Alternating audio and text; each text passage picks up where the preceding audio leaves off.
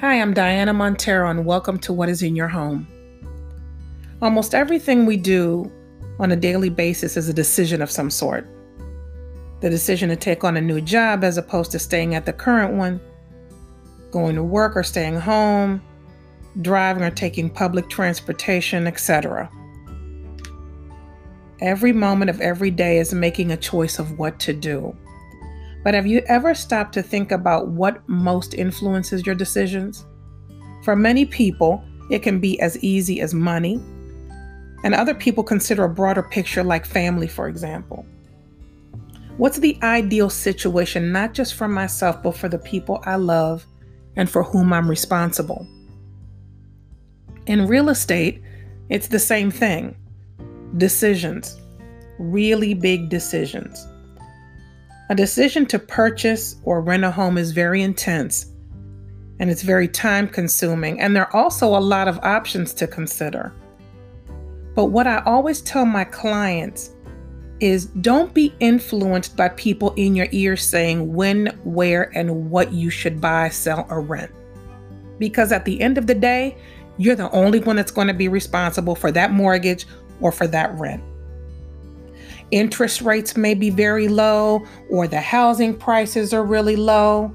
And one could argue that those conditions are good for you to buy or sell. But that doesn't mean that that's good for your individual circumstance. I see so many people getting dragged into situations that they were clearly not ready. Oh, you should buy now you should buy a house instead of buying a condo. This is because they paid more attention to the chatter of someone else telling them what to do and didn't have a heart to heart with themselves and the people that their decisions would be affecting the most. If you don't feel like you're ready to make a big decision like that, by all means, wait. Now, I'm going to clear that up and say don't procrastinate and don't be intimidated by making the decision. My advice is simply to go old school. Get a piece of paper, write a line down the middle and across, write the advantages and the disadvantages of your decision. We've all been conditioned that instant gratification is better than a thought process. Well, it isn't. In this digital age, where everything can be at the touch of a send button or a click. We can have whatever we want whenever we want it. And some and sometimes that can be a good thing, but actually thinking about it may be better for you in the long run. The reason why I say all of this is because the title of my podcast is What is in Your Home?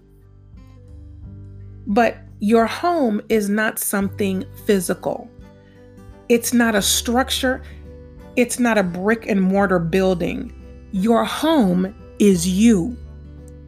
Whatever you decide to put in or remove from your home will have a lasting effect on you and the people around you. Make sure your home is free of clutter, free of stress, free of negative influences so that you can effectively make those decisions that will benefit you in the long run. Always ask yourself What's in my home? I'm Diana Montero. Thank you for listening. And if you have any questions, please email me at dmontero at kw.com. Talk to you soon.